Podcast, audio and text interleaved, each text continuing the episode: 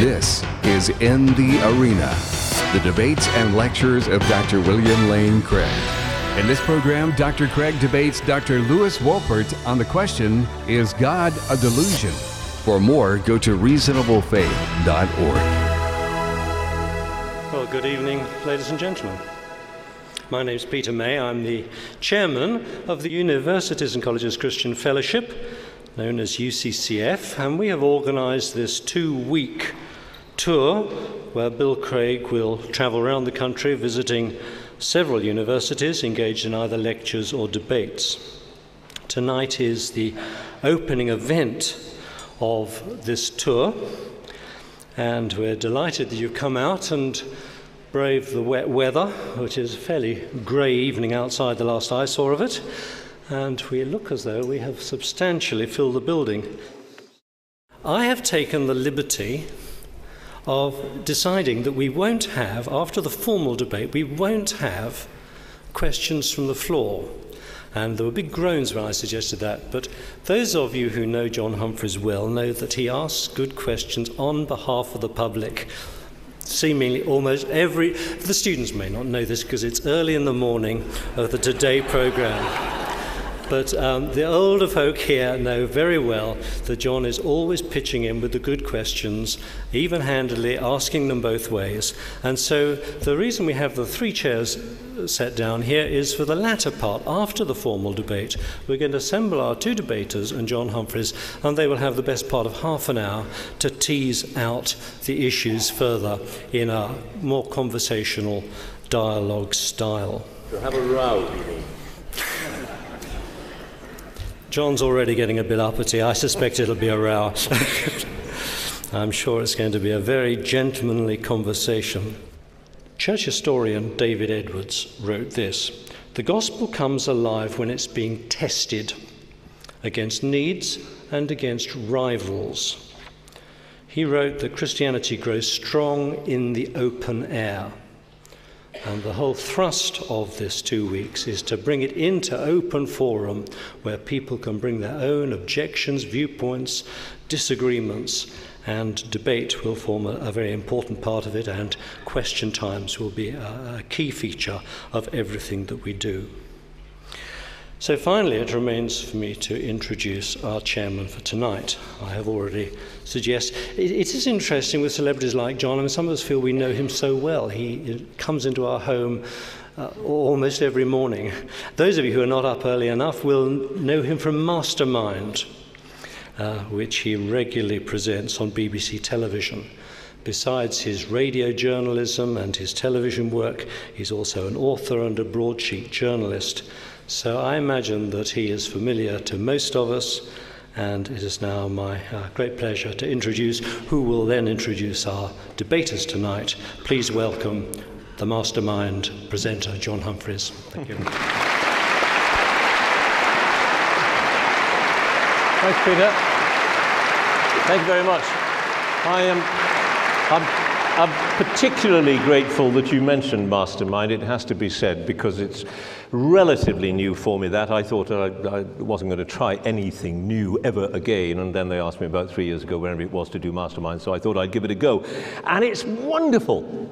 I, I mean, I, not necessarily the program. I've never actually seen the program, but it, but, but I can't tell you, particularly since we're here in Westminster, how wonderful it is. Because for all of my career, and most of my career, I've been a hack for nearly 50 years, mostly I've been interviewing politicians.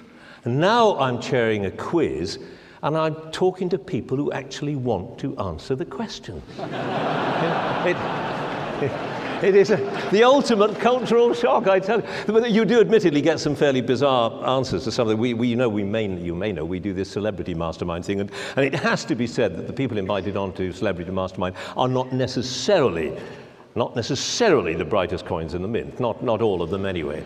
And we had one on, I'm not sure whether they broadcast the program yet, but we had one on where I, yeah, we always kick off with a couple of easy questions, you know, to get them in the mood and all that. And I asked one of them, um, as the opening question, what uh, breakfast cereal do you associate with prison? Yeah, yeah, quite so. Yeah, you know what he said? Cheerios. Which, I, there is a point to it, isn't there? You can see it, you know. Maybe he was just commenting on the government's policy towards our. Anyway, I don't know. Uh, enough, enough of that. We want to get on to the debate. I don't want to hold you back from these two esteemed gents. You know them, of course, otherwise you wouldn't be here. Um, at least I assume you wouldn't be here if you didn't know them. Uh, you know Will Craig, William Lane Craig, to give him his, uh, his time. I'm not going to run through his CV or anything, that's too boring for words. Uh, you know who he is, what he's done, what he, what he believes in. What you may not know, and I discovered this this morning, and he may deny this, of course, but too late now, is, is how he actually got to believing God. And, and it, it all has to do with a rather beautiful young redhead at the age of 15. I mean, who sat in front of him in class. You know, I go no further than that. I'll leave it to him to see how much of that he's, he's prepared to vouchsafe to you. What can I say about Lewis? A regular fixture, I'm delighted to say on the Today programme. He is, he is a great adornment to, our, to the national scene. Indeed, he's essential, in my view, to the national scene. You know him? Well, at least if you don't, you should. Acquaint yourself with his work. Buy his book, Six Impossible Things Before Breakfast, because it's terrific. Well, I think it's terrific, but there we are. Um, he had a faith until he was 15. He was Jewish. Well, he is Jewish. Of course, you don't stop being Jewish. But he, he practiced his faith until he was about 15, lived in South Africa, left South Africa, no longer believes, as you know. Um, and no doubt he will tell us uh, why. However, we're going to kick off uh, with uh, Bill. And the deal is this they get 20 minutes each. Then there's a rebuttal, 10 minutes each. Then there's a rebuttal of the rebuttal, seven minutes each, and then there's a five minute sort of summary. So that's how it's going to work 10, 20 minutes, 10 minutes, seven minutes, and five minutes. That's, uh, that's the deal. And then at the end of all that, um, we will sit together, the three of us, and um, see if there are any other issues to explore or perhaps make it a little more personal, possibly even animated, though I dare say they'll be perfectly animated while they're here at the lectern. So, would you first welcome, please, Bill Craig? Thank you, John.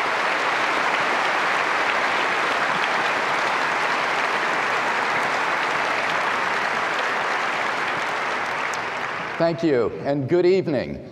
I want to begin by expressing my thanks to UCCF for inviting me to participate in tonight's debate.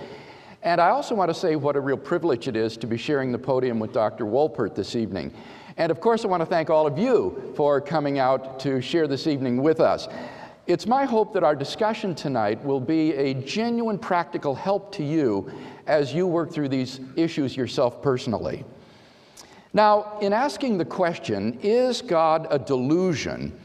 It's imperative right from the start that we clearly define our terms. The dictionary definition of a delusion is a false belief or opinion. Therefore, if Professor Wolpert is to persuade us that belief in God is a delusion, he must show that belief to be false. Accordingly, in tonight's debate, I'm going to defend two basic contentions. First, there's no good reason to think that belief in God is false. And secondly, there are good reasons to think that belief in God is true.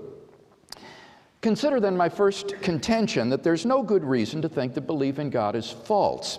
Now, I'm going to leave it up to Dr. Wolpert to present arguments against God's existence, and then I'll respond to them in my next speech.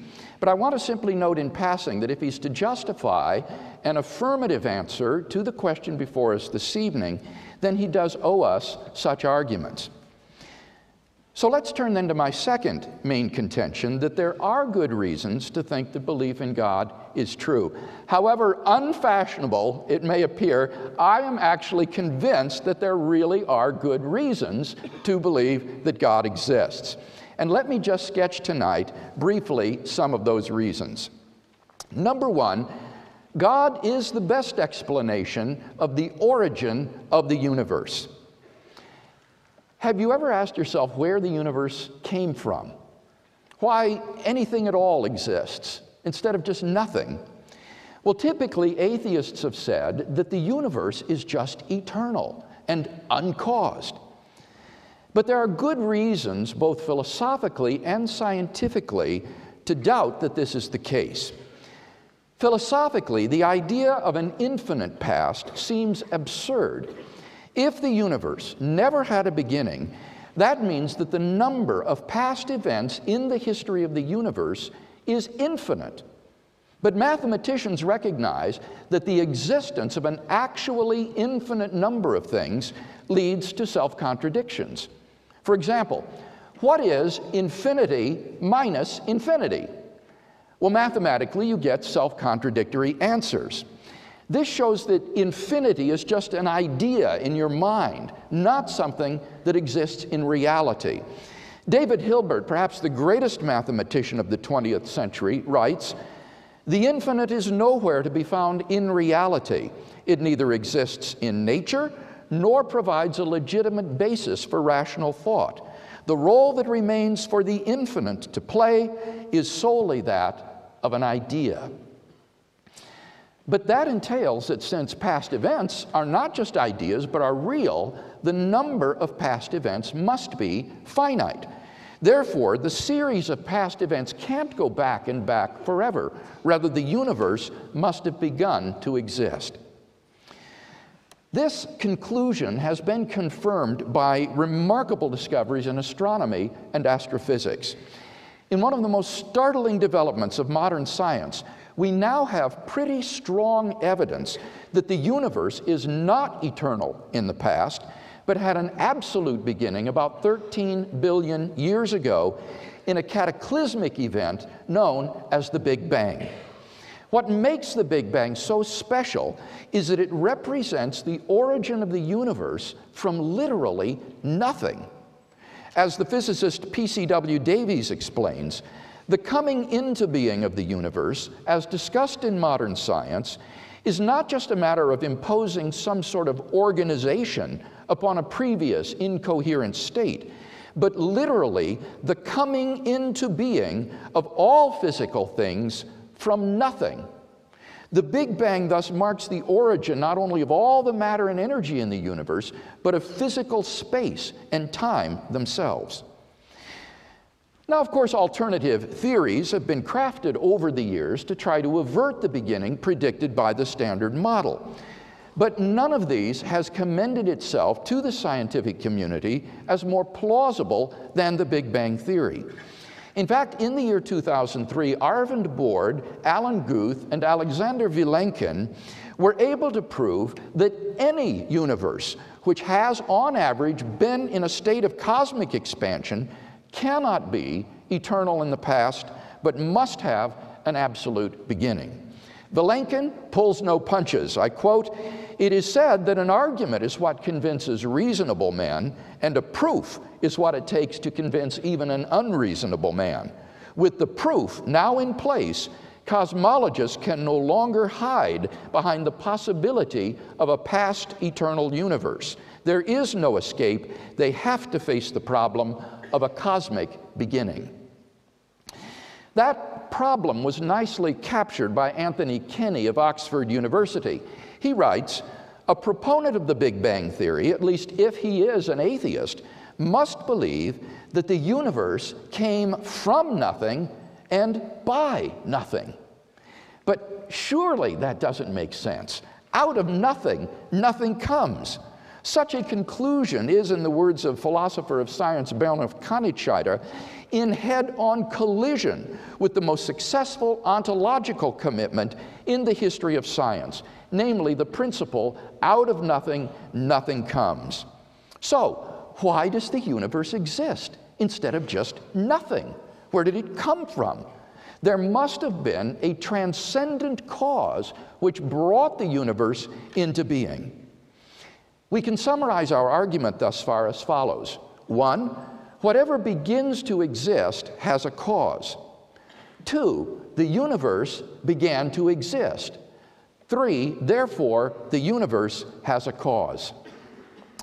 Now, as the cause of space and time, this being must be an uncaused, timeless, spaceless, immaterial being of unfathomable power.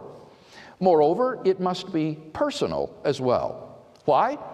Well, first of all, because this event must be beyond space and time. Therefore, it cannot be physical or material. Now, there are only two kinds of things that fit that description either abstract objects like numbers or an intelligent mind. But abstract objects can't cause anything. Therefore, it follows that the cause of the universe is a personal, transcendent mind. Secondly, how else could a timeless cause give rise to a temporal effect like the universe? If the cause were an impersonal set of necessary and sufficient conditions, then the cause could never exist without its effect. If the cause were permanently present, then the effect would be permanently present as well. The only way for the cause to be timeless and the effect to begin in time is for the cause to be a personal agent who freely chooses to create an event in time without any antecedent determining conditions. And thus we are brought not merely to a transcendent cause of the universe, but to its personal creator. Number two, God is the best explanation of the fine tuning of the universe for intelligent life. In recent decades, scientists have been stunned by the discovery that the initial conditions of the Big Bang were fine tuned for the existence of intelligent life with a precision and delicacy that literally defy human comprehension. This fine tuning is of two sorts. First, when the laws of nature are given mathematical expression, you find appearing in them certain constants, like the gravitational constant. These constants are not determined by the laws of nature. The laws of nature are consistent with a wide range of values for these constants. Second, in addition to these constants, there are certain arbitrary quantities which are just put in as initial conditions on which the laws of nature operate. For example, the amount of entropy or the balance between matter and antimatter in the universe. Now, all of these constants and quantities fall into an extraordinarily narrow life permitting range. Were these constants or quantities to be altered by even a hair's breadth, a life permitting balance would be destroyed and life would not exist. For example, if the atomic weak force or the force of gravity were altered by as little as one part out of 10 to the 100th power, the universe would not have been life permitting.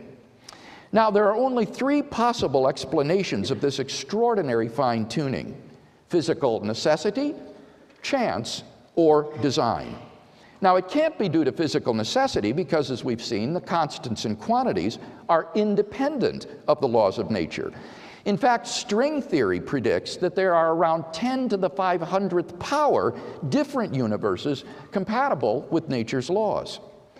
So, could the fine tuning be due to chance? Well, the problem with this alternative is that the odds against the fine tunings occurring by accident are so incomprehensibly great that they cannot be reasonably faced.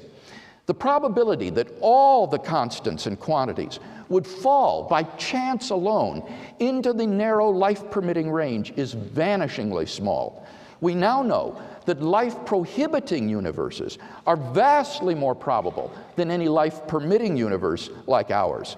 So, if the universe were the product of chance, the odds are overwhelming that the universe would be life prohibiting.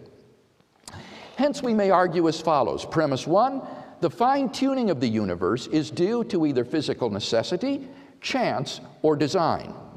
Two, it is not due to physical necessity or chance. Three, therefore, it is due to design. And thus, the fine tuning of the universe for intelligent life implies the existence of a designer of the cosmos. Three, God is the best explanation of objective moral values in the world. If God does not exist, then objective moral values do not exist. By objective values, I mean values which are valid and binding independently of whether anybody believes in them or not. And many theists and atheists alike agree that if God does not exist, then moral values are not objective in this sense. For example, Michael Ruse, a noted philosopher of science, writes The position of the modern evolutionist is that morality is a biological adaptation, no less than our hands and feet and teeth. Considered as a rationally justifiable set of claims about an objective something, ethics is illusory I appreciate that when somebody says, Love thy neighbor as thyself, they think they are referring above and beyond themselves. Nevertheless, such reference is truly without foundation. Morality is just an aid to survival and reproduction, and any deeper meaning is illusory. Like Professor Ruse, I just don't see any reason to think that in the absence of God, the morality evolved by Homo sapiens is objective. On the atheistic view, some actions, say rape, may not be socially advantageous, and so in the course of human development has become taboo. But that does absolutely nothing to prove that rape is morally wrong. On the atheistic view, there's nothing really wrong with your raping someone. But the problem is that objective values do exist. And deep down, I think we all know it. There's no more reason to deny the objective reality of moral values than the objective reality of the physical world. Actions like rape, cruelty, and child abuse aren't just socially unacceptable behavior, they're moral abominations. Ruse himself admits, and I quote, the man who says it is morally acceptable to rape little children is just as mistaken as the man who says 2 plus 2 equals 5, end quote. Some things, at least, are really wrong. Similarly, love, equality, and self sacrifice are really good. Hence, our argument can be summarized as follows one, if God does not exist, objective moral values do not exist. Two, but objective values do exist. And therefore, it follows logically and inescapably that three, therefore, God exists. Number four, the historical facts concerning the life, death, and resurrection of Jesus imply God's existence. The historical person, Jesus of Nazareth, was a remarkable individual. New Testament critics have reached something of a consensus that the historical Jesus came on the scene with an unprecedented sense of divine authority, the authority to stand and speak in God's place. He claimed that in himself the kingdom of God had come. And as visible demonstrations of this fact, he carried out a ministry of miracle working and exorcisms. But certainly the supreme confirmation of his claim was his resurrection from the dead.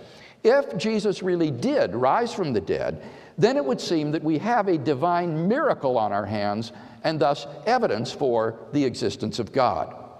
Now, most people would probably think that the resurrection of Jesus is something you just believe in by faith or not. But in fact, there are actually three established facts recognized by the majority of New Testament historians today, which I believe are best explained by the resurrection of Jesus. Fact number one on the Sunday following his crucifixion, Jesus' tomb was found empty by a group of his women followers.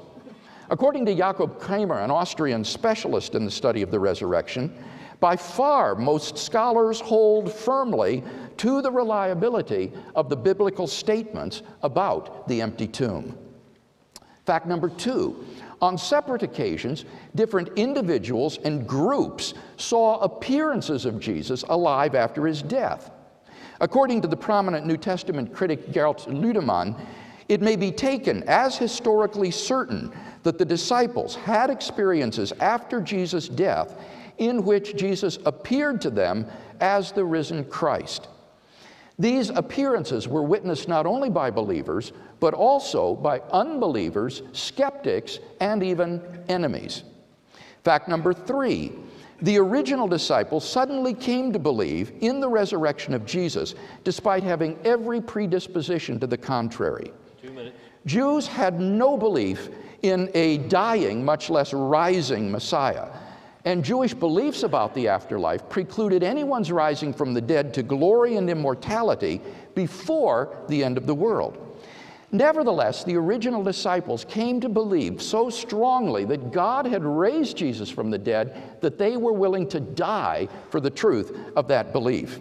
N.T. Wright, an eminent New Testament scholar, has concluded that is why, as an historian, I cannot explain the rise of early Christianity unless Jesus rose again, leaving an empty tomb behind him. Attempts to explain away these three great facts, like the disciples stole the body or Jesus wasn't really dead, have been universally rejected by contemporary scholarship. The fact is that there just is no plausible naturalistic explanation of these facts. And therefore, it seems to me the Christian is amply justified in believing that Jesus rose from the dead and was who he claimed to be. One minute left. But that entails that God exists.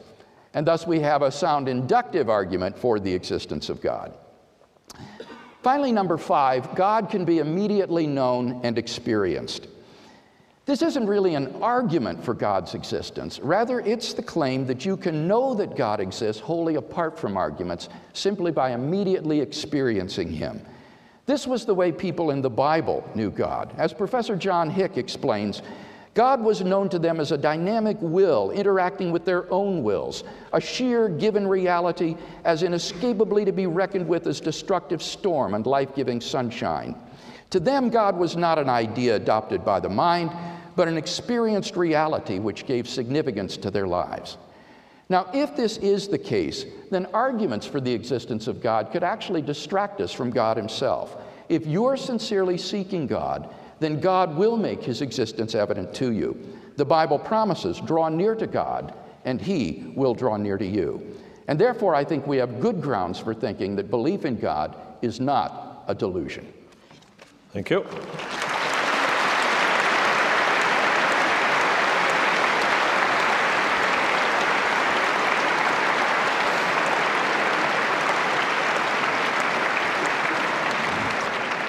Professor Lewis Wolpert, 20 minutes.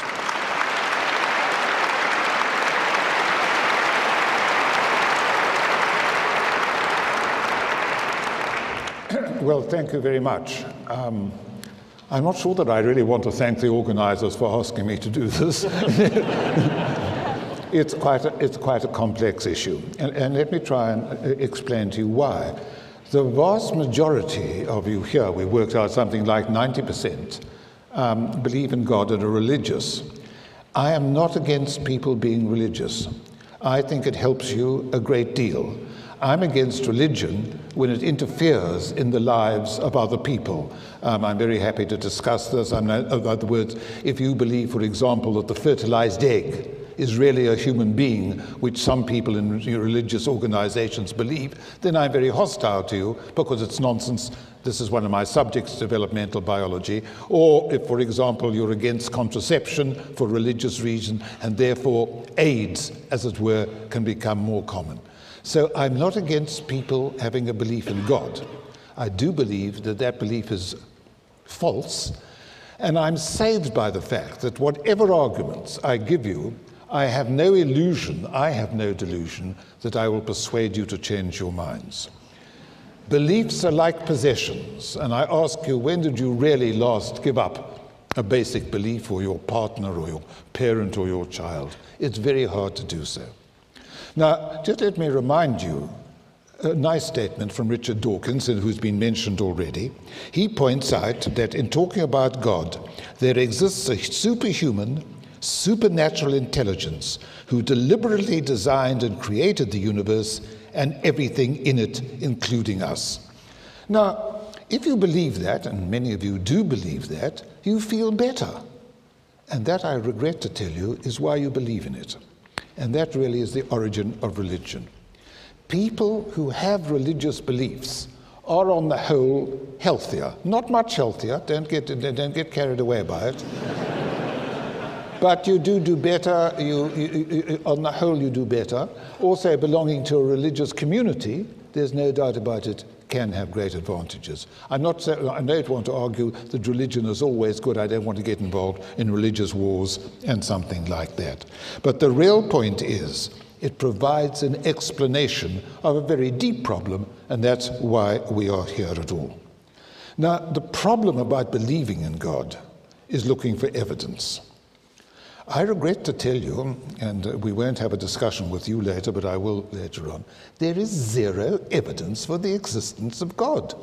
I'm terribly sorry, there, there just isn't. Now, first of all, just let me remind you that every culture in the world, hundreds of them, have gods of some sort. You are focused on the Christian God, but may I ask what's wrong with their gods? I mean, why do you think that your God, and I assume you're all Christian gods, why do you think your God is sort of better based than, all, than theirs? And there's a very nice story from um, someone who works on religion, an anthropologist called Pascal Boyer. And he was at a dinner in Oxford.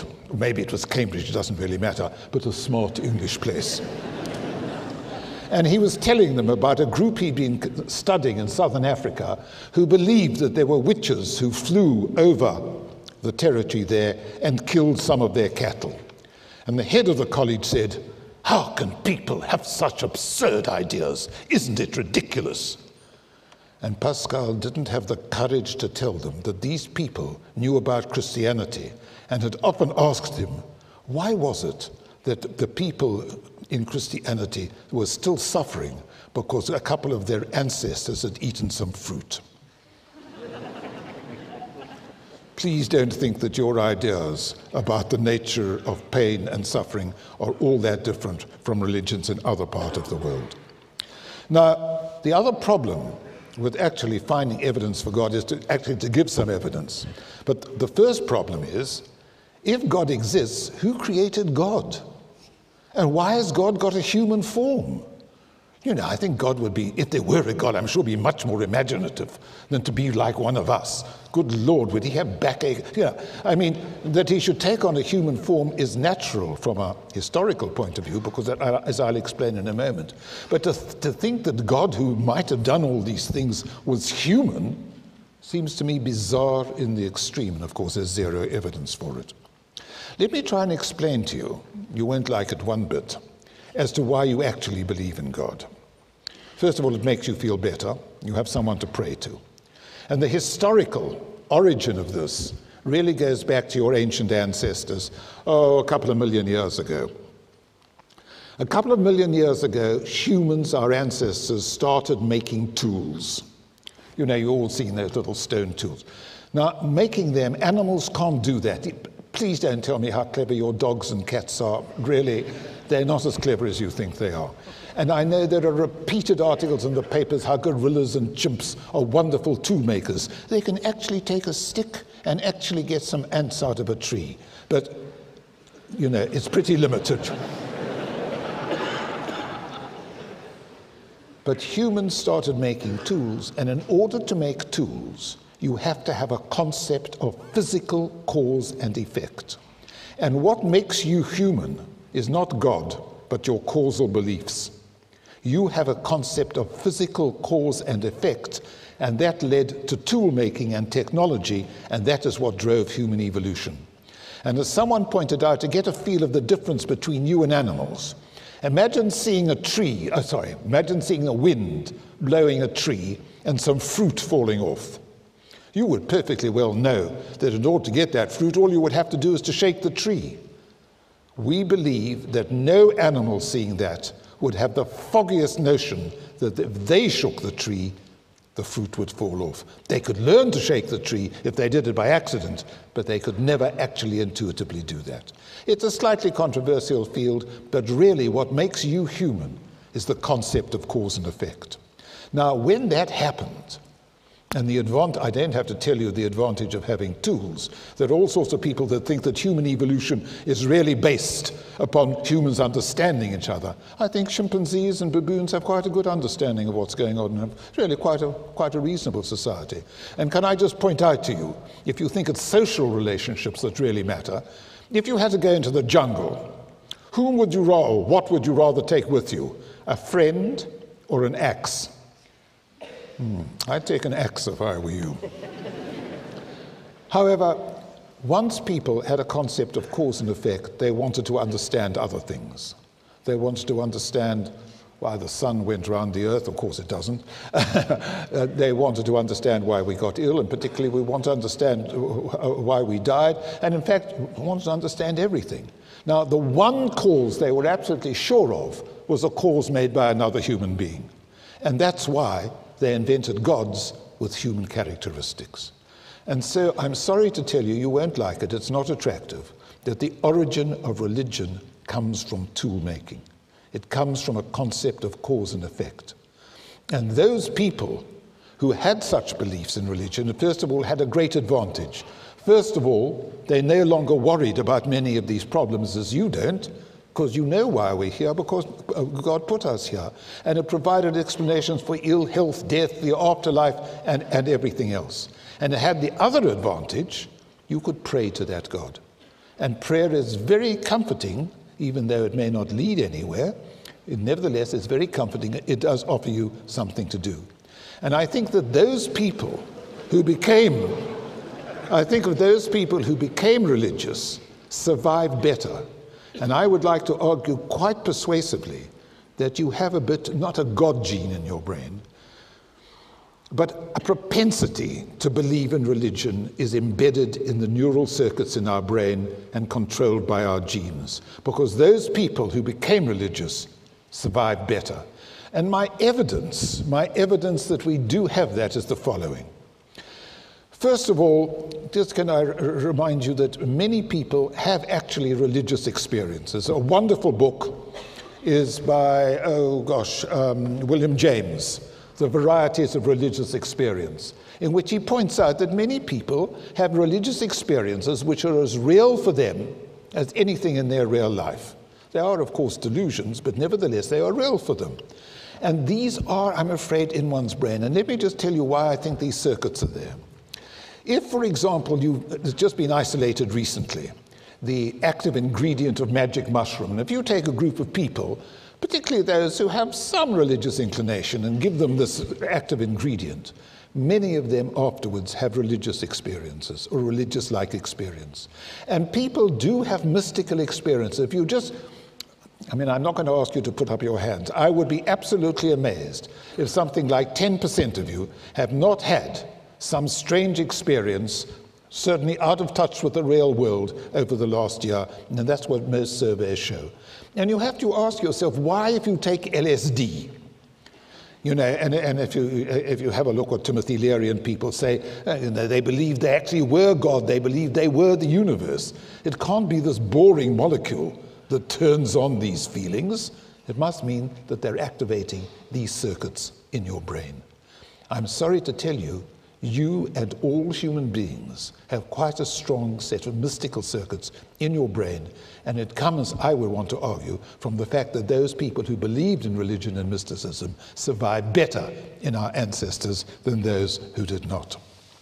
So that's you know, I think one way of thinking about um, the, the, the, uh, about the origin of, of religion. It's not easy. I mean, I can't guarantee you that all these things that I'm saying, because I'm talking about things that happened tens of thousands, hundreds of thousands, maybe even a million years ago, but at least I think it makes a plausible story. Because I think when one comes to the existence of God, you have to ask once again who created God. You see, if you're going to go for causal effects, so there's a God, then you have to say, but sorry, where did God come from? It's not a question I hear often answered. God, where did you come from? Not even God answers that. And it's bizarre to have a human like God who has no cause for his own creation. And you really, if you go to the Bible now, must I really take seriously that women came from Adam's rib? I'm terribly sorry, I'm a developmental biologist and I am a biologist. I want to tell you women. Yes, women are peculiar, there's no question about that. But they did not come from Adam's rib. Whatever their peculiarities are, it's not because of the rib like nature of their ancestry. That I can tell you. I think you also have to remember, and this is a slightly delicate area, that the stories about and the Gospels about Jesus were written 30 to 40 to 50 years after his death. No one who wrote the Gospels actually observed any of the events that they are writing about. That's my reading of the actual of the, uh, uh, uh, of the actual stories um, uh, uh, as, as, as, I, as, I, as I look at, at the literature. And you don't have to worry too much about morals. You see, even chimpanzees are quite kind to each other. They, they can cooperate, and, and, and so can gorillas. And you don't have to have a moral sense from some supernatural being whose creation we don't understand. Evolutionists have looked at this quite clearly. People like Trivers and Hamilton have pointed out that we have in our genes, no, that our genes program us to behave really quite well, particularly to those who share similar genes. And there's also evidence that humans behave quite well. If you're kind to me, on the whole, I'll be kind to you. If you're nasty to me, I'm afraid I'm going to turn against you. And this makes for a perfectly reasonable um, a, a moral position without, without any difficulty whatsoever. And if you come to all the complexity, and I mean, I know the origin of life is a, is a tricky issue, but evolution, evolution's really very clever. No, it's not clever, it's really very dim, to put it bluntly but it achieves remarkable results. Randomness and selection can get you to remarkable positions. This is not, not the moment for, for me to give you, uh, give you uh, uh, a, a, elec- a, a lecture on evolution. But just remember, evolution proceeds very slowly. And I think that anybody thinks that God created you. What about all that evolution? You don't believe that you descended from apes? Just look at some of your friends, aren't they But? Come on. You know exactly what I mean. You must be dotty not to think that. I think for the moment, let me then just sum up again. I think the evidence for God is simply non existent. Yes, there is some evidence for God in the Bible, but that was nearly 2,000 years ago, and I keep asking my religious friends, could you please tell me what God has done in the last 2,000 years? And there's a mumbling and a bumbling, but no answer whatsoever. Thank you very much.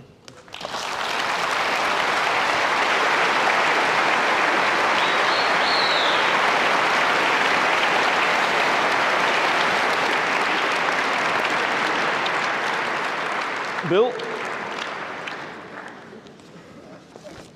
10 minute rebuttal. You'll remember in my opening speech, I said that I would defend two basic contentions in tonight's debate. The first of those was that there's no good reason to think that belief in God is false. Now, as I listened to that first speech by Professor Wolpert, I discerned basically three arguments that he gave to show that belief in God is false.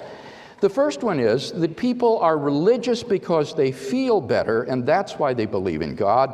Or alternatively, it is because of the human concept of causality that leads them to believe in God. It may, in fact, be hardwired into their brain. Now, the problem with this sort of argument is that if you say that because belief in God is occasioned or caused in this way, therefore that belief is false, you commit an elementary logical fallacy known to every intro to philosophy student called the genetic fallacy.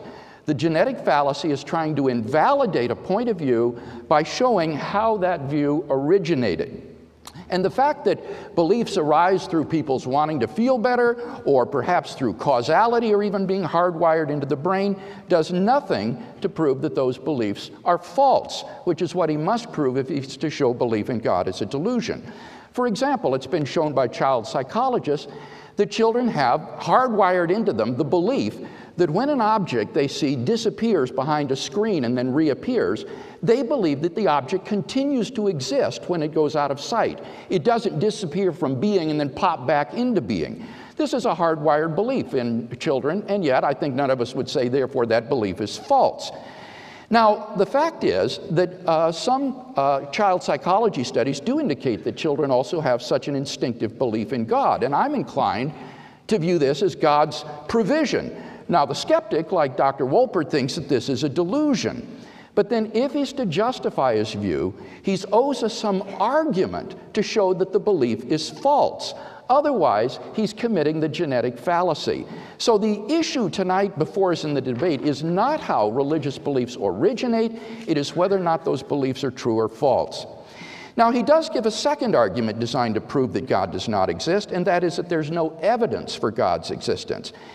Well, this is not a good argument, frankly, because, in the words of uh, a forensic scientist I once met in Australia, the absence of evidence is not evidence of absence.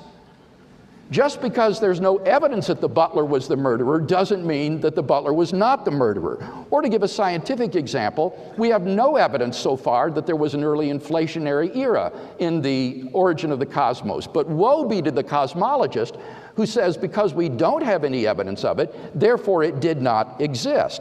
Absence of evidence is not evidence of absence. He needs to give a positive argument against God's existence. Now, his third argument that he offered was the simple question who created God? Well, this is not at all difficult to answer. A timeless, eternal being cannot have a cause. As Keith Ward points out in his book, God, Chance, and Necessity, if one asks what caused God, the answer is that nothing could bring into being a reality which wholly transcends space time and which is self existent. To fail to grasp such an idea is to fail to grasp what God is. Moreover, I have given an argument that there exists such a being, namely my first argument based upon the beginning of the universe. It leads us to the postulation of a timeless, spaceless, immaterial, and uncaused eternal being. So, none of these arguments is any good that he's given us against the existence of God. If he's going to answer affirmatively that belief in God is a delusion, then we've got to see some better arguments in favor of that proposition. Now, what about the arguments that I gave? My first argument was based upon the origin of the universe, and apart from the who created God question, I saw no response to this argument in his first speech. What about the argument based upon the fine tuning of the universe? Again, there was no response to that. But let me reinforce this argument by dealing with a possible objection that often arises. Many times people will say, well, maybe our universe is just one of an infinite number of parallel universes, a sort of world ensemble, and by chance alone we appear somewhere in the ensemble, and therefore we shouldn't be surprised at the fine tuning of the universe. The reason this objection does not work, as pointed out by Roger Penrose at Oxford University, is that if our universe were just a random member of a world ensemble of randomly ordered worlds, then it is far, far more probable that we would be observing a vastly different universe than what we do observe. For example, the chances of our, our solar systems forming instantaneously by random collision of particles is about 1 out of 10 to the 10 to the 60th. Now, that number is an inconceivably large number, but as Penrose says, it is it is incomprehensibly smaller than the improbability that the low entropy level of our universe, which is fine tuned for our existence, should exist by chance. Therefore, if we were just one of a randomly ordered uh, world ensemble, we should be observing a much, much smaller universe. The fact that we do not therefore disconfirms very strongly the world ensemble hypothesis, which suggests that we are not here due to chance. Rather, as I said, we're here due to design. My third argument was based upon moral values in the world. You remember, I argued if there is no God, then there are no uh, objective moral values. And many atheists agree with this. For example, Richard Dawkins, in his recent book, is quoted by Professor Wolpert approvingly when uh, Dawkins says, There is at bottom no design, no purpose, no evil, no good, nothing but pointless indifference. We are machines for propagating DNA. It is uh, every living object's sole reason for living. Now, the problem is that that is inconsistent with Dr. Wolpert's own statements of moral value, such as that religion should not interfere with the lives of others. That is a moral judgment on his part. So it seems to me he's caught in a contradiction, on the one hand, saying there are no objective moral values on an atheistic evolutionary view, but on the other hand, agreeing with me, and I think with most of us, that in fact there are objective moral values. Torturing a child for fun is objectively morally wrong. And if you agree with that, then I think you'll agree with me that God exists. Fourthly, I spoke of the evidence for the resurrection of Jesus. And here, Dr. Wolpert responded to my evidence for the empty tomb, the resurrection appearances, and the origin of uh, the Christian faith by saying that the Gospels were written later and they're not based on eyewitness testimony. I'm afraid that's just misinformed. Uh, in uh, the review of John Dominic Crossan's book, The Birth of Christianity, in the Journal of the American Academy of Religion, published in the fall of 2000, the uh, reviewer writes The dominant and in my mind, the likely view is that the passion narratives are early and based on eyewitness testimony. Specifically, with regard to the empty tomb and the appearances, N.T. Wright, in his epical book, The Resurrection of the Son of God, has concluded that the empty tomb and appearances have a historical probability so high as to be virtually certain, like the death of Augustus in AD 14 or the fall of Jerusalem in AD 70. Those are the facts. The only real question is how do you best explain them? And I have never seen a naturalistic explanation of these facts that is as probable or plausible as the resurrection of Jesus. Finally, what about my argument based on the personal experience of God? Here, Dr. Wolpert says, well, there are varieties of religious experience. Certainly there are. And I would say that a person is justified in believing in the object of his religious experience unless he has an overriding defeater or reason for thinking that that uh, experience is delusory. The problem is in tonight's debate, we haven't been given any good reasons for thinking that belief is delusory. So it seems to me I'm perfectly rational to believe in God on the basis of my personal experience of God unless and until he can give me some good reason for thinking that that experience is delusory. He says, Well, what has God done in the last 2,000 years? Well, for one thing, He changed my life. Uh, I've had a personal experience of God, uh, and uh, I see no reason to doubt the ver- veridicality of that experience. Um, so, the belief in the existence of God, like the belief in the external world or the belief in the reality of the past, uh, is a rational belief to hold unless and until someone provides some sort of overriding objection. So I think so far in tonight's debate, we've not seen any good reasons to think that the belief in God is false. We've seen the genetic fallacy, we've seen red herrings, uh, and other uh, inconclusive arguments. On the other hand, I think we've got five good reasons, all of which point to the existence of a transcendent creator and designer of the universe who is the locus of absolute value, who has revealed himself in Jesus of Nazareth, and who can be personally known and experienced.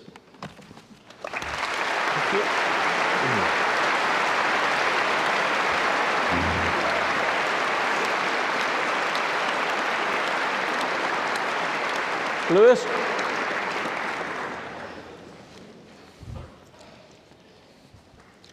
Well, thank you. First of all, can I deal with the genetic fallacy? The fallacy is yours, not mine. You didn't understand my argument at all.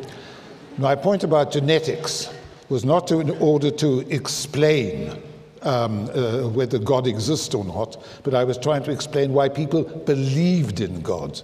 It wasn't evidence for or against the existence of God. You totally misunderstood my, my, my, argument. My argument against God's existence doesn't depend upon genes, it's the absence of evidence. And to use catchphrases as the absence of evidence is not evidence of absence, I mean, that's philosophical bunkum. I mean, I'm terribly sorry. If God exists, you've actually got to find some real evidence. I'm terribly sorry that we scientists do base the way we think on evidence. I mean, if I say that I think that you're a kangaroo because I dreamt you were a kangaroo last night, that is not evidence of the slightest importance. I think you really, really, if you want to go, look for evidence, you've got to find evidence. And when I say, What has God done in the last 2,000 years? and his flip reply is, Well, he made me religious. I'm terribly sorry. If you really want to take that seriously, um, you might as well say, Well, Almost everything you've done has been determined by God, and I'm afraid that isn't evidence. You've really got to find something more plausible that God has done in the last 2,000 years in order to be even in the slightest bit persuasive. With regard to Jesus, I'm slightly out of my depth on the scholarship. The stuff I've read says it's totally unreliable, and there are many books that actually argue that, and I don't find that very useful. There's no reason. If you go to many societies, who have as strong a stronger belief in God as Christians do, how would you persuade them that their beliefs are false, whereas yours are actually right? And when we go back to the Big Bang and we want to explain how it occurred, maybe the really true and reliable way to say is we don't know. You know, there's nothing immoral or unsacred in saying we just don't know. I mean, I don't think that that has really come into many philosophers' minds. We scientists, by contrast, do say sometimes, terribly sorry, we just at the moment don't know and may never know. But rather than say that, I'm afraid believers invent this mythical creature who has no basis, who, and when I say how was God created, it's denied that this is, he, he, is so amazing, it's a he, by the way, in a human form. He's so amazing, he didn't need a creator. The universe needed a creator, yes, but not God. Come on, you can't take that seriously in any way whatsoever.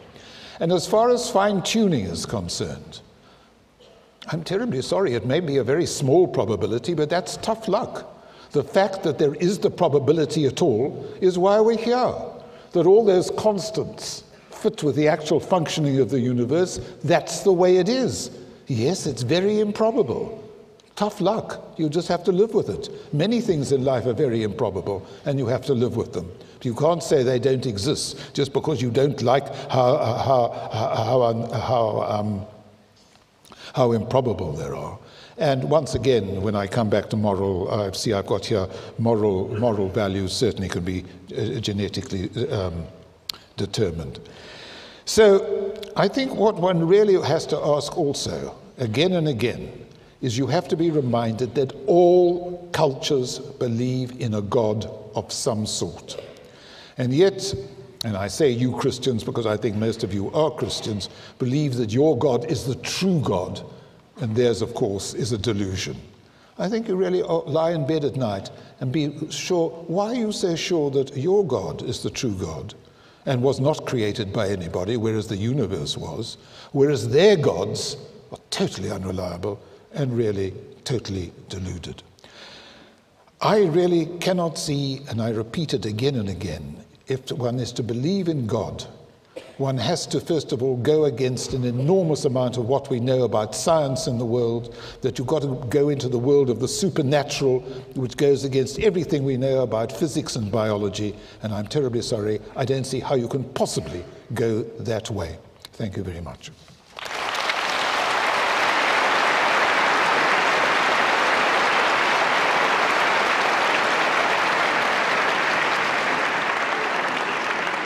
Bill?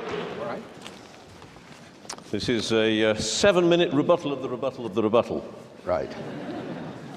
Well, I was rather puzzled by that last remark that in order to believe in God, you must go against modern science and the evidence, since the only scientific evidence we've heard in tonight's debate has been the evidence I've presented in favor of the existence of God.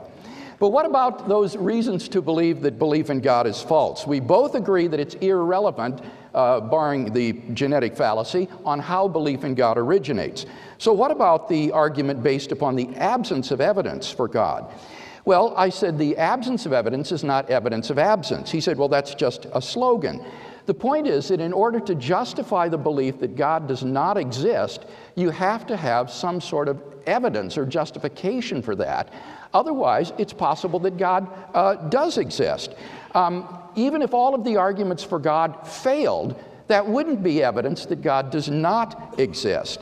Um, so that in order to provide some sort of justification for atheism, for thinking that belief in God is false, he needs to give some sort of arguments, not just say there's an absence of evidence. And in any case, I have presented the evidence in tonight's debate.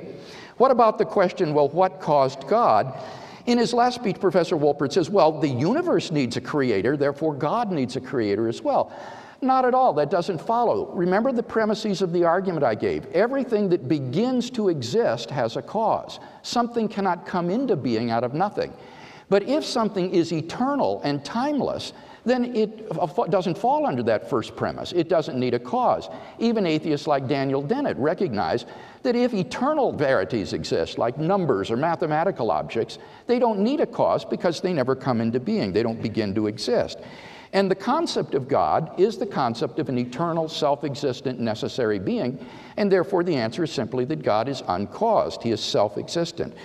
So in tonight's debate, we've not heard any good arguments to show that belief in God is a delusion, that that belief is false. Have we heard some good arguments on the other side to think that God does exist?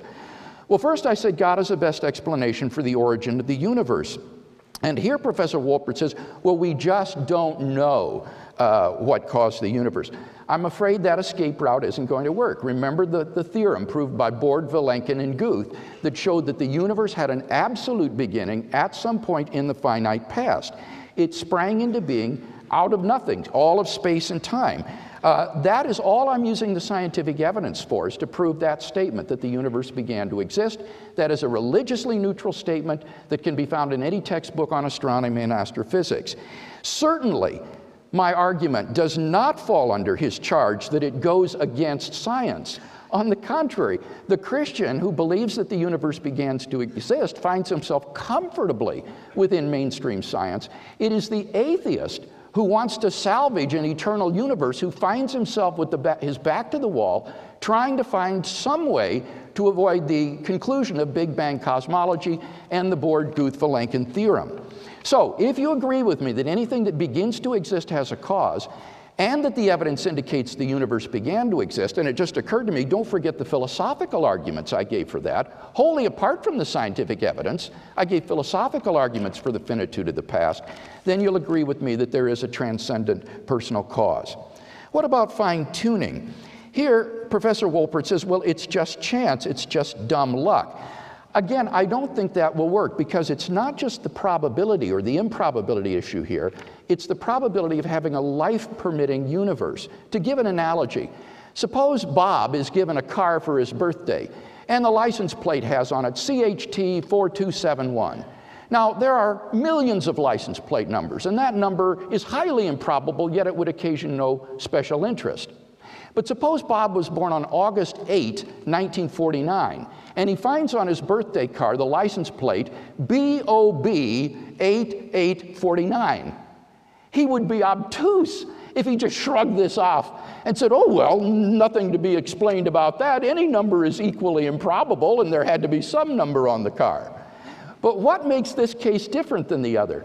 It is the combination of high improbability with an independently given pattern that results in what uh, design theorists call specified complexity.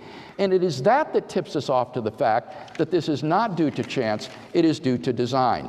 So again, the theist finds himself comfortably within mainstream science. It is not I tonight who am challenging mainstream science or saying that its conclusions are doubtful. On the contrary, I think mainstream science goes to suggest that there is a designer of the universe.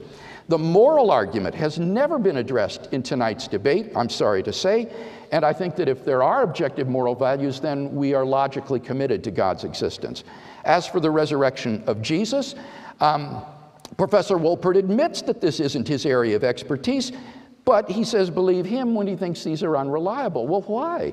I, I quoted from mainstream scholars saying that the majority, the consensus view of New Testament historians today is that the empty tomb, the post mortem appearances, and the origin of the disciples' belief in Jesus are accepted facts about the historical Jesus, just like his crucifixion. So it seems to me that, again, I'm well within what the consensus of scholarship teaches on this. He says, Well, why should we believe in your God? Uh, well, it's not my God. The question is, why should we believe in the God revealed by Jesus of Nazareth? And the answer is because Jesus claimed to be such a revelation of God, and he rose from the dead in vindication of that radical claim, and we've got good evidence for it. Finally, as to the personal experience of God, he says, well, God has to do something since the resurrection of Jesus in the last 2,000 years. I, think God does do things miraculously in the world. I have no reason to think that God is not miraculously involved in the world. But I'm basing my evidence on the historicity of the resurrection of Jesus and on my personal experience of God. He's done something in my life, and that's enough for me to believe in Him. And insofar as I have no good reason to think that belief is delusory or uh, not veridical, I'm entirely within my rational rights to believe that the God I experience and know is in fact real. So, for all of these different reasons, I think uh, the person who believes in the God revealed by Jesus of Nazareth is fully rational in doing so. In fact, I would venture to say that Christianity as a worldview stands intellectually head and shoulders above any other ism or philosophy of life that you might care to enunciate. And for that reason, I find myself enthusiastically a Christian theist.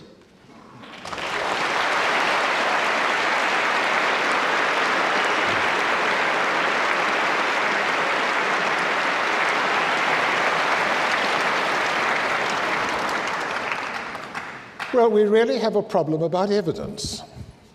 Say I say to you, and I think it's partly in Richard Dawkins' book, I believe there's a teapot going around the earth very fast. I don't know any evidence against that. So, do you think the teapot is really going around the earth? So, there's the absence of evidence that the teapot is going around the world, uh, not going around the earth. So, therefore, the teapot is going around the earth. I think one's in a bit of a fix here. If you want to say that the teapot is going around the earth, you really require some evidence that there really is a teapot there. Or say that I imagine, or I tell you, that I've seen fish that can talk. Very good Afrikaans. I'm South African, you see. And they speak, yes, their dialect is not that good, but they speak very nicely. Would you not like a little evidence for this? And the absence of evidence surely would make you doubt it. So when we come to God, it's not a question the absence of evidence that there is no God, the absence of evidence that there is a God. There's not the slightest indication of evidence of the kind that we would use in science in our day to day lives for the existence of this supernatural being again. I mean, you keep on saying, if I may say, that you need a creator for the universe, but you refuse to uh, allow that God Himself should have been created. I find that. I find that, that very weird. And when you say, oh, this all fits with science beautifully, I'm terribly sorry you don't tell me about the science that God used to create the universe or the science that was used to create God. So I think this is all supernatural. If I were to be very rude, I would say mumbo jumbo. You won't like that. But I'm terribly sorry. These ideas are really no different um, to, than to homeopathy or. Um, Oh, what, what, do you see when looking at the stars and uh, you know, astrology and, and, and, all, and, all, these things? It, it's really not using one's hard based evidence to look at what the real facts are. And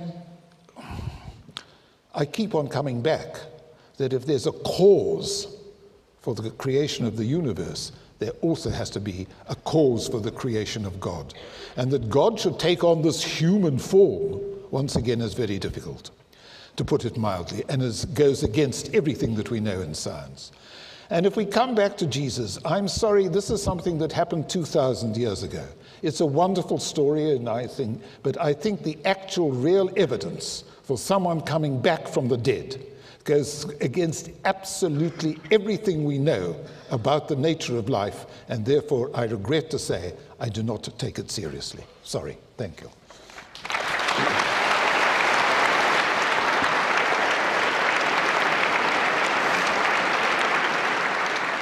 And our uh, final five minutes apiece, in, uh, if they wish it, they don't have to have it, but if they do, off you go. Hmm. Five minutes to round it up before we have our discussion. All right, let's try to draw together the threads of this debate in my closing statement. You remember I said I was going to defend two contentions tonight. First, that there's no good reason to think that belief in God is false. And I don't think that we've heard any good uh, arguments against the existence of God tonight. What about this claim that in the absence of evidence for God, you're justified in thinking there is no God? And he gives the example of the kangaroo and the teapot. You see, the failure of those illustrations is that the reason we don't believe that I'm a kangaroo is not because of the absence of evidence that I am a kangaroo. Rather, it is the presence of evidence that I am not a kangaroo. We have good evidence that I'm Homo sapiens. Similarly, the, the teapot example also fails because the reason we don't think there's a teapot in orbit around the Earth is not because of the absence of evidence for such a teapot.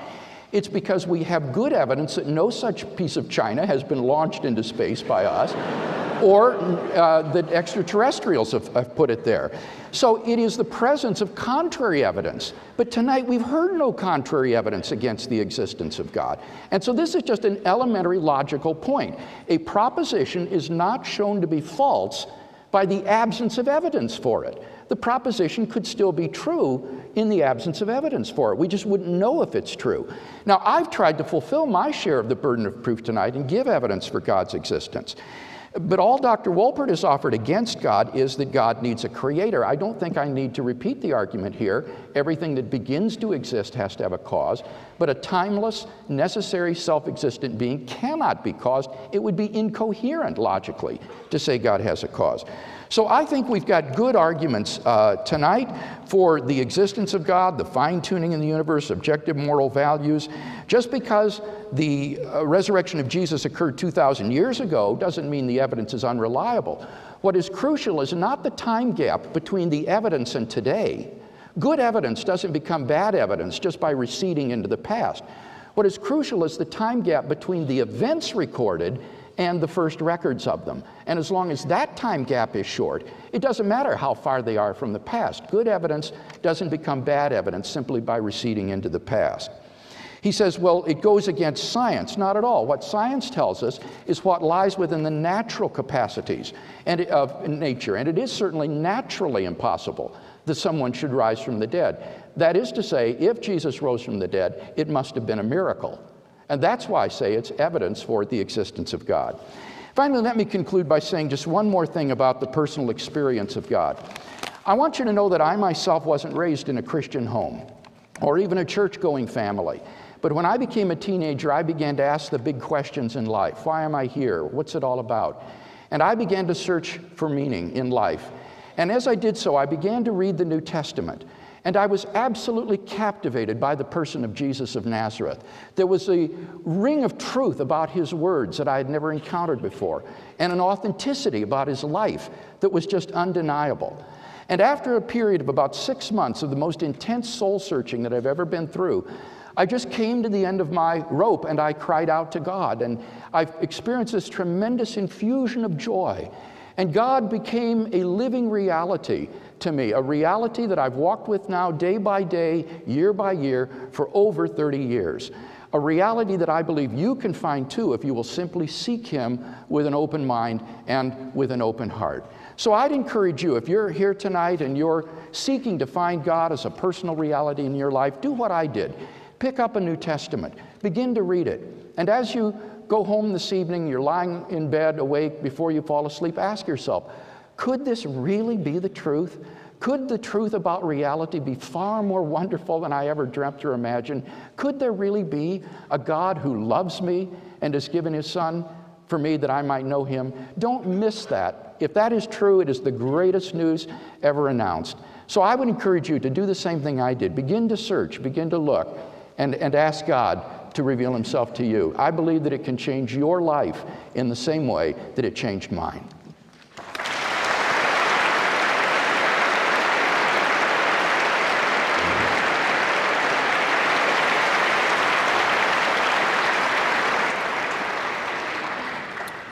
As I said when I started, I'm slightly nervous about trying to persuade you to give up your belief in God.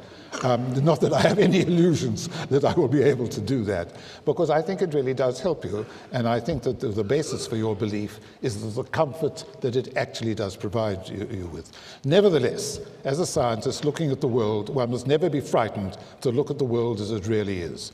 And when it comes to miracles, which we haven't really spoken about, and the only philosopher that I take seriously, and that's David Hume. And remember what David Hume said about miracles. No miracle should ever be believed in unless the evidence was so strong and so miraculous that it would be a miracle not to believe in it. And I'm afraid that isn't the case with regard to the resurrection of Jesus. And I can understand completely what has just been said about the comfort and the pleasure of believing in God. In fact, that's my total argument. I think it gives enormous comfort of, people to have these beliefs. But that doesn't actually make God real. I'm terribly sorry about that. I'm terribly sorry that I don't want to go back all the way uh uh, uh, uh, uh, back to evidence again. But you really have to say that when someone says, oh, yes, God really helps with love, well, that's very good. I think Christianity has done very good things, it's also done some terrible things um, uh, historically. So all I would really say is please examine your evidence with care. And really think that if you really want to believe that God created the world, then you must give up your scientific beliefs because you're actually into the supernatural world for which there's absolutely no evidence whatsoever. Thank you very much indeed. Thank you. Lewis?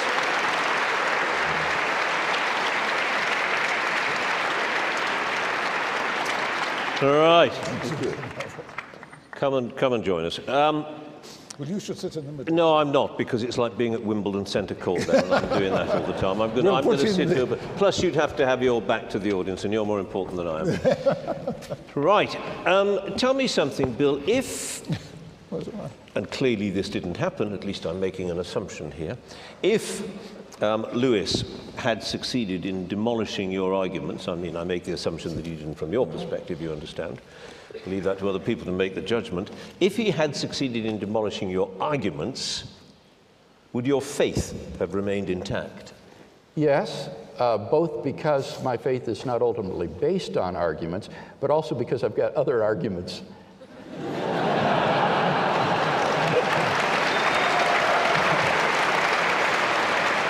It, uh, in- I'm, I'm tempted to quote Cecil B. DeMille to you, you know, asked about his principles. He said, Gentlemen, those are my principles. If you don't like them, I got others. Yes. Well, I, I mean that sincerely. In 20 minutes, you can only share a limited amount, and, and I do think there are other sound arguments for God as You had a well. bit more than 20 minutes. Well, son, you had about 40 minutes, but there we are. All right. All right, 40 minutes. Um, but, but, but the fact is, it wouldn't have mattered what he'd in short, it wouldn't have mattered what he had said, your faith would have remained intact. Yes.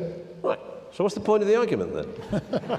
Well, it's not, uh, Lewis and I aren't here tonight to try to persuade each other. No, We're here you're- to try to, to make this available for the public, and I think there are people out there who are searching and trying to find the meaning and purpose of life in the same way that I was, and it's, it's the public that we're interested in, in bringing this And, and, and let to. me reverse the question to you, Lewis, though it's more difficult, obviously, in the case of somebody who doesn't believe. And that is, are you capable of believing in a supernatural God? That's to say, and it's a terribly difficult one, of course, but if, if, if Bill had succeeded in demolishing your argument, might you, is it conceivable that at the end of the evening you said, yeah, maybe you got a point. I'll go home, I'll do what you said, I'll read that New Testament again, I'll study the life of Jesus and the resurrection of Jesus, and who knows, tomorrow I might be at No, your church. no argument would have mattered, but certain events could change my mind. A, a- a few miracles would certainly make me reconsider. I mean, there's no question. I, I would have to. I feel, I feel a few more resurrections, for example. How, how, how would- many do you want as a matter of interest? Would certainly undermine a great deal of my beliefs. Would, yes. would one do? I mean, One would be a very good beginning, yes. yeah. any, any, any- anybody in mind in particular that. Um, Well, I am thinking about myself at my age. Yeah, which um, takes us to the Pascal wager, I suppose. Um, all right. What, what, did he say absolutely nothing tonight to, to not shake you? Obviously No, no. you're not shaken. There's no that pointless question. Did he say anything at all tonight that made you think, well, uh, there's something there?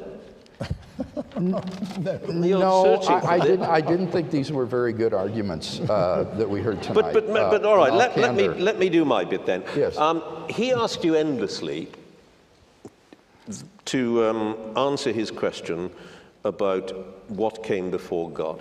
You tell us that God, without a shred of evidence, if I may say, as, as an independent uh, chairman here, you tell us that God created the universe. You, I gave an argument for that. Well, you gave an argument for it, you produced no evidence for it. Clearly, because you can't. How can it? Anyway, all right, put that to one side. But what he wanted to know was Yeah. uh, who therefore created God. Well, to answer that question again, But- God is, by definition, a self existent, timeless, necessary being. So if there is a God, being. yes, if there is a God, let's just, we're, we'll talk about possibilities. If there is a God, there cannot be a cause of such an entity, any more than there can be a cause of the number seven or the property of being blue. Uh, Things that begin to exist, that come into being, have causes. But something that's eternal and So God was always there, and at some point along the line, although there was no time then, so clearly I can't say at some point in Exactly, time, which very makes good. it That's right. which makes it mildly more difficult to pursue this, but nonetheless, But that's right. Yep. at, at, at, at some point, um, God decided that He'd create this whole thing. Rather, I, I would say not that he decided, but at some point he did create the whole thing. Well, well presumably, he just well, yeah, all right. He created the whole thing. Yeah. You haven't got a better explanation of why the universe came. Well, you don't know. You said I, so. I, sorry, there's nothing to be ashamed about admitting ignorance. I don't understand the Big Bang. I vaguely, you know, I've discussed it with people. And if there are things that we don't understand, we just have to say we don't know. What you, don't, you don't have to invent mystical creatures in order to do it. You don't have to invent mystical creatures. Sorry? No. You don't have to invent mystical creatures. No, I don't think you do. I just think you have to say you don't know and keep on trying to find out. And maybe we'll never find out. Yeah? And if you found it was a supernatural being?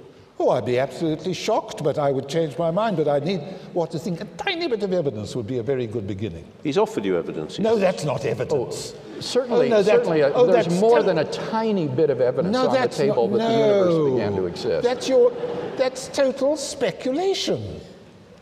Well, the astronomer royal Martin Rees would beg to differ with you. Well, he can beg if he wishes, and I like Martin very well.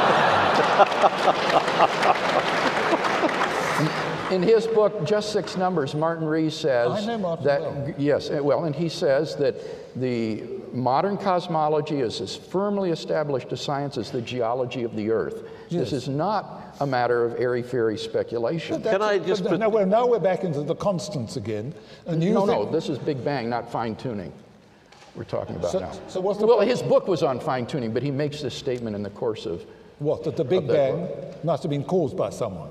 No, that the I bet he doesn't. No, he doesn't. no, no, What no. he- He, he what- takes a- an agnostic attitude, as far as I know. Well, that's that. good. That's at least What, sort what, he, a what he actually doesn't said, know. what, what, what, what Martin Rees actually does, as far as I can tell, and, and, and it's above most of us mere mortals, I think, certainly it's above me anyway, um, is he speculates on this possibility of the multiverse and, Right. and the, uh, the idea Right. of what's that ghastly film in which we're all just in a computer, The Matrix, isn't it? Right, right. And, and, uh, and he says we just could be kind of players in a. We, you and I argued this morning about the chess game. We used an analogy that eventually ran into the sand. My fault, that it was a hopeless analogy to begin with. But the, but the Matrix one isn't bad, and he, he conjectures that this, this designer is kind of playing a computer game, really, and we're one of a million, a billion, a trillion universes. And it just kind of happens that way. As far as I consider, I, I've read a bit of what he said. I don't recall him saying God did all that. Oh no, no, not at all. I, And he I, certainly didn't get into Jesus as no, being no, the- certainly uh, not. I, I was simply saying that this is not a mere matter of speculation. That there's more than a tiny bit of evidence on But, the but, it's, table. but it's, he's saying Evidence that. for what? Evidence for a beginning of the universe. Yes. Well, we know that. Nobody All disputes right. that. Well, that's what I'm offering in this first argument. Is But the evidence? but, But- but but because there's 'Cause a beginning doesn't it. imply a God. It does if the first premise is true that whatever begins to exist has a cause. It logically follows Yeah, that but it doesn't. But, but the cause hasn't got to be God. Well, remember, I gave a, a- an argument for thinking that this cause is timeless, Yes, spaceless, immaterial, uh, enormously powerful, and personal. I think it's a computer. Well, that wouldn't. Uh, computers are designed by people. I No, mean, no, this is a self-designing computer, Timeless. timeless. well, that's a contradiction in terms. Why is it time? What's contradictory about it? A, a computer has to function. It takes Oh time. no, this is a special computer. Yeah, but it has to be logically coherent. Oh, it's logically coherent. Yes, you have to be Oh logically no, coherent. this And- and computer besides- is amazing. No, it, it, besides, it, it would have to be, as I said, a personal being. No. And a computer is a physical. Not this computer. Object. Oh well, then, no.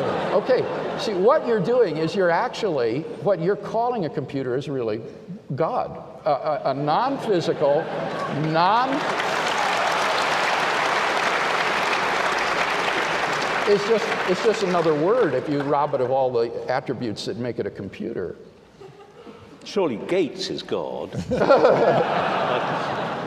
Come on. Go on. What? Go on with my computer. Yeah, yeah, yeah, absolutely. I'm, really saying. I mean, but he's- got a point when he No, says he if what, you're, if what I'm you're. saying that I don't know what caused it, and he claims he does know what caused But, it. but he's saying more than that. He's saying you've got to prove. No, I don't have to prove. I have to admit ignorance.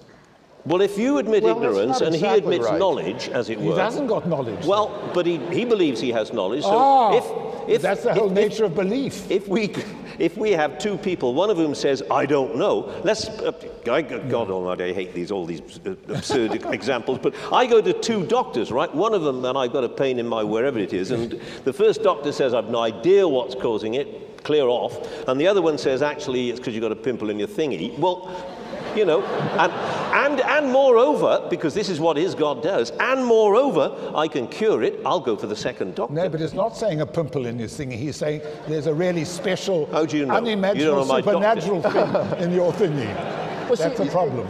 You're, you're unwilling to accept the idea of anything that exists beyond nature. Yes. Well, that is begging the question in favor of atheism. That just is presupposing that atheism is true. And that's what the debate Well, you're about. presupposing that God is true. Oh, no, not at all. I'm, oh. I'm giving arguments for God's existence. And Well, what I'm giving look- argu- what I'm looking for is arguments for atheism. And this isn't, I mean, lots of atheists give arguments for their view. You know, the problem of evil and suffering in the oh, world. Oh, no, that's a terrible argument. Well, I, I I- yeah, that, that's what Richard, I notice that's what Richard Dawkins says too. Dawkins doesn't use that just argument, but that is a, J.L. Mackie of Oxford, he used that argument. Oh, uh, it you must know, be a philosopher. Well, it, it, it, it may, it, may, it may, Lewis, be a terrible argument, but it's a pretty powerful argument when you're arguing against a Christian God who's supposed to be all merciful, isn't it? Um, uh, you know, uh, what? That there's, there, there, there, there is Suffering. evil and suffering. Hmm. So you mean we must blame God for all the suffering in the world Well, too? I don't think that. I'm saying that atheists So who, if not God?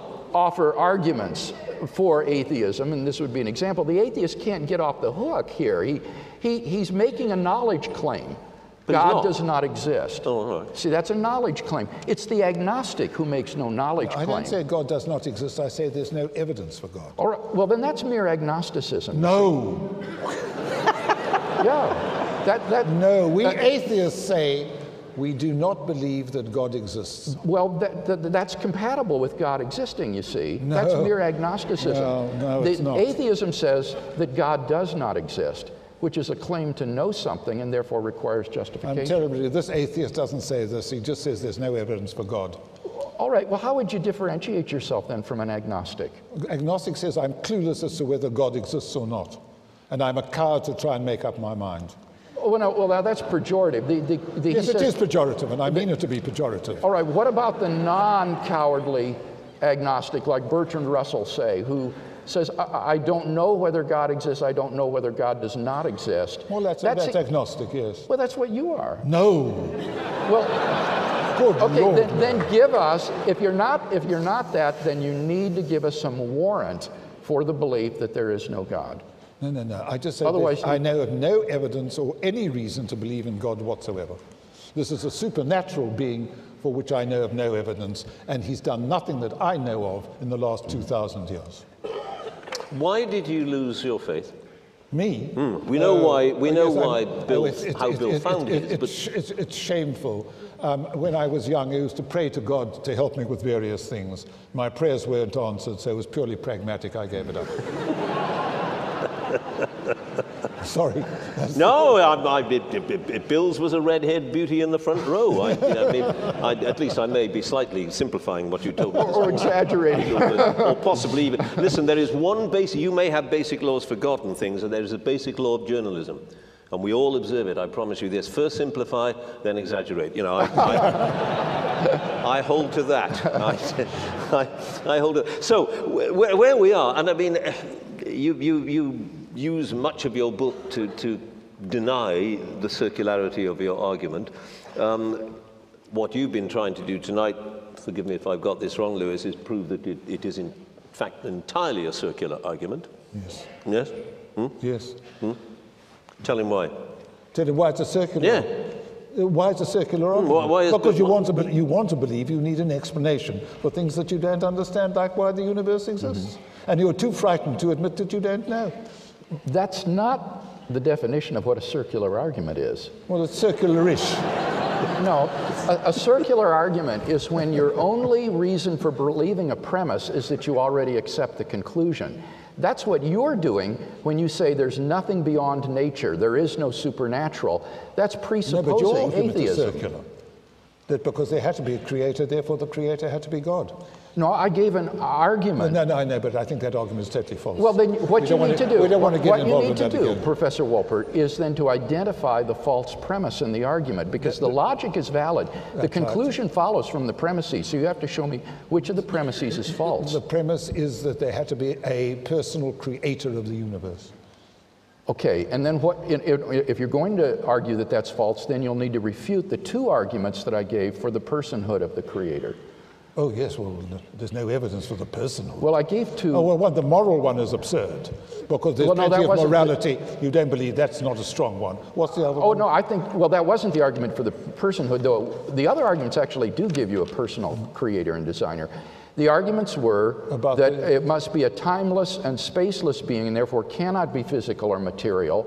And the only things that we know of that can fit that description are either minds or abstract objects. And abstract objects don't cause things. The number seven can't cause anything. Therefore, the cause of the universe must be a mind. I'm very suspicious of anything that's timeless and spaceless.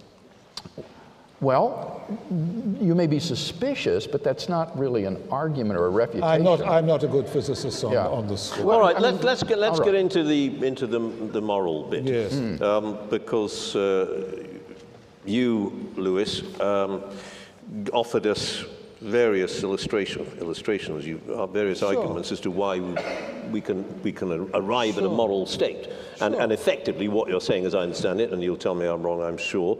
Effectively, you're saying uh, we do these moral things because over a long enough period we have concluded that they're in our interest to do them. Absolutely. Right. Why do people do those things that are not in their selfish interest but are clearly decent and good? Why do they sacrifice themselves in the cause of something from Oh, which they will benefit We're, nothing? we're into the whole comp- thing, you know, about people's behavior, how the brain works, about sociology, about um, mental illness. There are all sorts of complications. Have you never looked at somebody, have you never met anybody, and it might be a, a Mandela figure, Yes. or it might be a Mother Teresa figure, or it might be an, an, an atheist, um, and said, actually, I don't know this person terribly well, don't know him at all, don't know anything about his medical background, whatever, but he's a good guy, good person, or No, I think good my- person. No, I don't have to go to those great people. I can go to my partner and my friends and say they're good people. Absolutely, you can, and you can say they're good people. Why are they good people? Because they help me a great deal and I like them. Won't quite you do in the case of serious? Mandela. Is, is that is that the basis of your moral system because they help you? That And that help other people too. okay, okay. So it's their behavior. There is nothing, that you, you, you don't then go the extra step and say, why are they doing that? Well, that's Even though it may sorry, not be in their no, best interest let, to do let, it. Let's be clear that we don't really understand how people behave or why they behave. He's offering you an explanation. What, by a god? Oh, come on. What about all Don't shout at me, it was his argument. Sorry, I won't shout again. I can behave badly at times. I'm sorry. Not at all. Not at all. no, to keep behaving But, badly. but there are lots of people who are criminals who do all sorts of terrible things, and we don't fully understand why they do all those things. And some, you know, people have breakdowns, they do all sorts of strange things, sure. Uh, could I clarify Please something do. about the Please argument? Because I think this is apt to lead to misunderstanding. My argument is not that belief in God is necessary in order to do good or live a moral life or be a decent chap. The argument has nothing to do about belief in God. The argument is that without God, there isn't any absolute standard of right and wrong, and therefore what we call moral values are just the spin offs of sociobiological evolution. Altruism, like you mentioned self sacrificial behavior, a mother rushing into a burning no, no, building. no, specifically not a mother to save a child, because there's a perfectly good reason for a mother saving Well, the child. well, but if you think, if you say that, see, then again, you're, you're still misunderstanding my argument. What I was going to say is that on the sociobiological point of view, that kind of altruistic behavior is just the selfish gene wanting to perpetuate mm-hmm. itself, mm-hmm. and it's the same kind of behavior you see in a troop of baboons, where you see what looks like altruistic behavior, or even in an ant heap, where fighter ants will sacrifice themselves for the good of the heap. M- my point is that on the atheistic view, that's all moral values are. Is that right? Let's clear that and up. I, I would like to Is ask, there any difference, let me, you come back in one second, but let me just ask Lewis whether there is any difference between the altruistic behavior of a human being, somebody who may sacrifice him or herself for a cause with, which will bring them no particular benefit, and, and, and a baboon in a troop? Well, there are, there are occasions where there are groups of animals where there's someone who will, will scream when danger comes, mm. therefore the thing. So these can be biologically determined, but also there's the whole complex of the nature of the sociology of the society and how different societies behave. And that's got nothing to do with God, that's complex sociology and biology. Yeah, so and, exactly and, who imposed the complex biology? Where did that come from? Well, evolution, because, evolution. Right. Yeah, we're back to the old no, no, no, see, that, that's my argument. That is all that moral values are on, on atheism. And that therefore, as I say, rape, child abuse, these yeah, may be socially me. inconvenient, but, or, or taboo. as an atheist, I'm not a rapist. You're misunderstanding my argument. Of course yes. you're not. Thank you. You're, you're, misunderstanding the argument. If, eh, I'm not arguing that to be, be a good person, you have to believe in God. What I'm arguing is that without God, there is no absolute moral values, no absolute moral duties. We are like advanced primates, uh, and what we call moral values are just these ingrained sociobiological patterns. Yes, that's exactly what they are. Okay, so, so, that is your view. I was, I was not sure of that. Well, then you see, when you make these moral judgments yourself, you're, you're acting inconsistently with your own worldview. When you make moral judgments like Why? everyone has the right to believe whatever he wants so long as it doesn't interfere with others. Where do these, where does this notion of rights suddenly come from? The, the, that's just history and sociology. Right, just sociologically ingrained yes. behavior. So the uh, the pedophile or the rapist or the psychopath or the person who wants to be uh, a, religiously intolerant persecutor is just acting uh, out of fashion. He's like the person who belches no, at a meal. no, uh, Hitler wasn't acting out of fashion. He acted in his particular way, which other people objected to. Right, but there wasn't anything morally wrong with what he did, right, on your view? Of course there was. It, well, it was just uh, it was just contrary to uh, the patterns of sociobiological behavior that have been ingrained into the human species no. not to kill each other off. Why, why was what he did objectively wrong? Because it made it killed many people and made people uh-huh. extremely uh-huh. unhappy. All right, but now that goes on all the time in the animal kingdom, right? No. Killing other other no, animals. No, that does not. Well, when a lion kills a zebra. Oh, when a lion kills a zebra. kills it to so eat. What it? about when you kill your your your your, your turkey? Be careful yes. with turkeys at the moment. yes. Well, fine, use, use that example. Uh, on, on atheism, these are all morally neutral acts because there isn't any standard of right and wrong. Sure, there isn't. Okay, so then you agree with, with, with me that what Hitler did there wasn't. I, I, I, you've lost me a bit here, I confess, you, because you, you do seem to be saying that, that if you're an atheist, you, you you're an immoral person. No, no, no, no. You, I mean, what is? Listen to the argument again. Yeah, if it, God does not exist, yeah. then objective moral values do not exist. Lewis agrees with that. Uh, moral no, no, values no, on this. No, he doesn't. Of course he, doesn't. Yes, he does. He just said, there said are so. They there are, are no external moral values. Yes. There are no external moral. Well, all right. Define what you mean by an external moral you know, value. Coming from outer space. It, precisely. God. Exactly. So, yes. but what, what you do believe is that within us there is a moral. There values. is clearly Absolutely, a moral framework. Yes. That's. I mean, so well, so you, I think you do misrepresent him a bit there. Well, I, mean, I, I think not because if you were to rerun the film of evolution uh, and uh, quite different creatures might have evolved having quite a different set of, of moral values. I doubt it. Right. And, and if that were the case, there would be no way that one of them could say, our values are right and your values are wrong. Or, or even among cultures.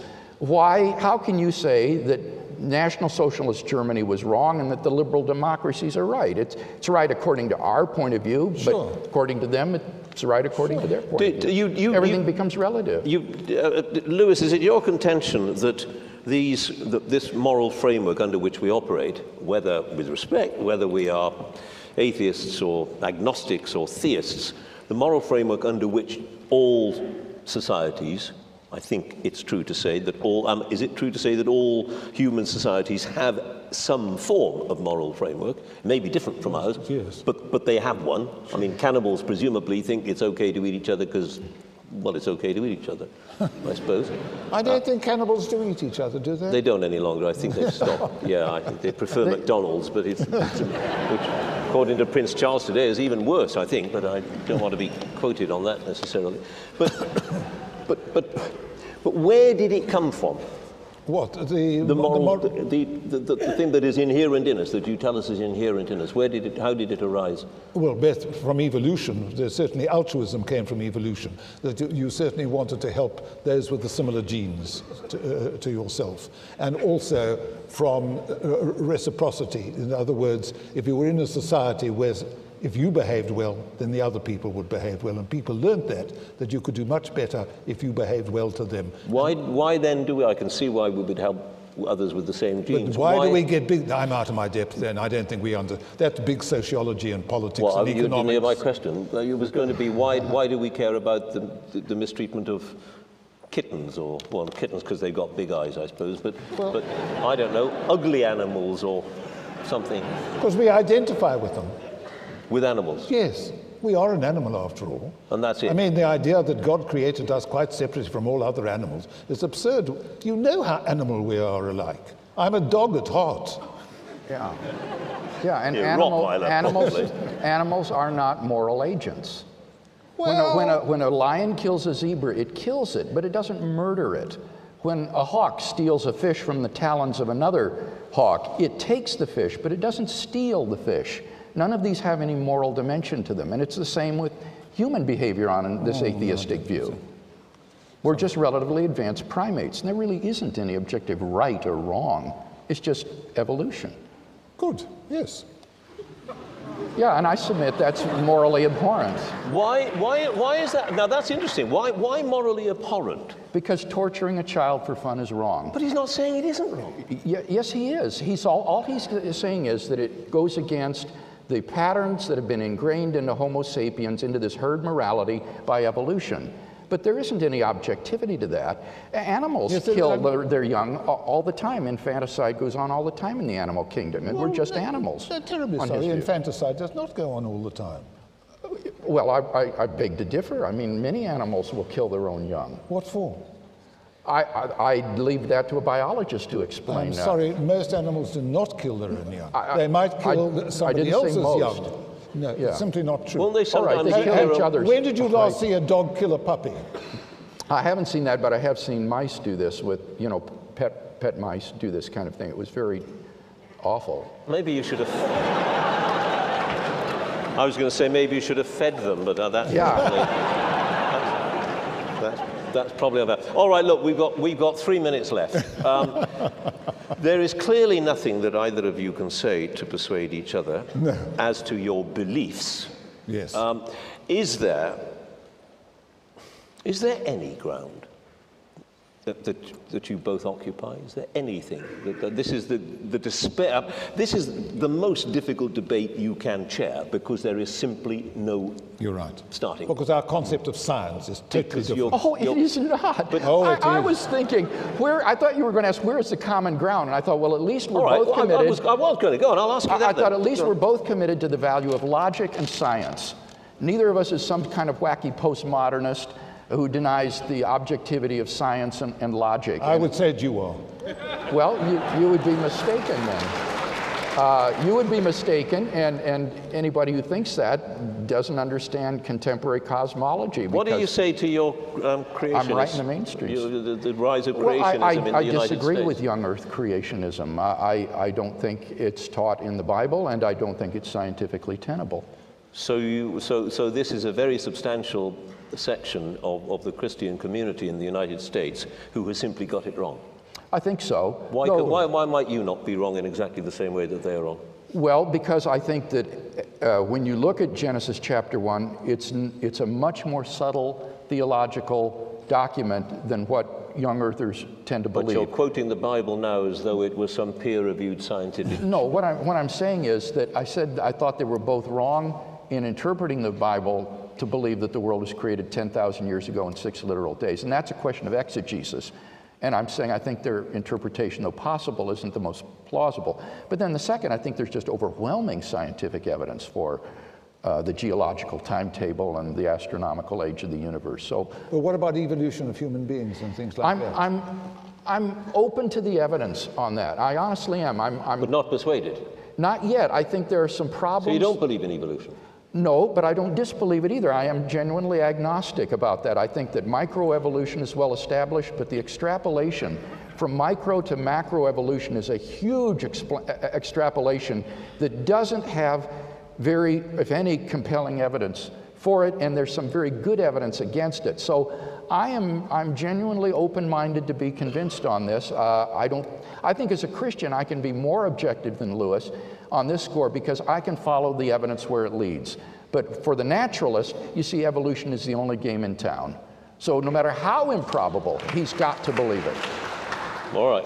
I don't have to believe it. The evidence is excellent. Do you believe in intelligent design at all then?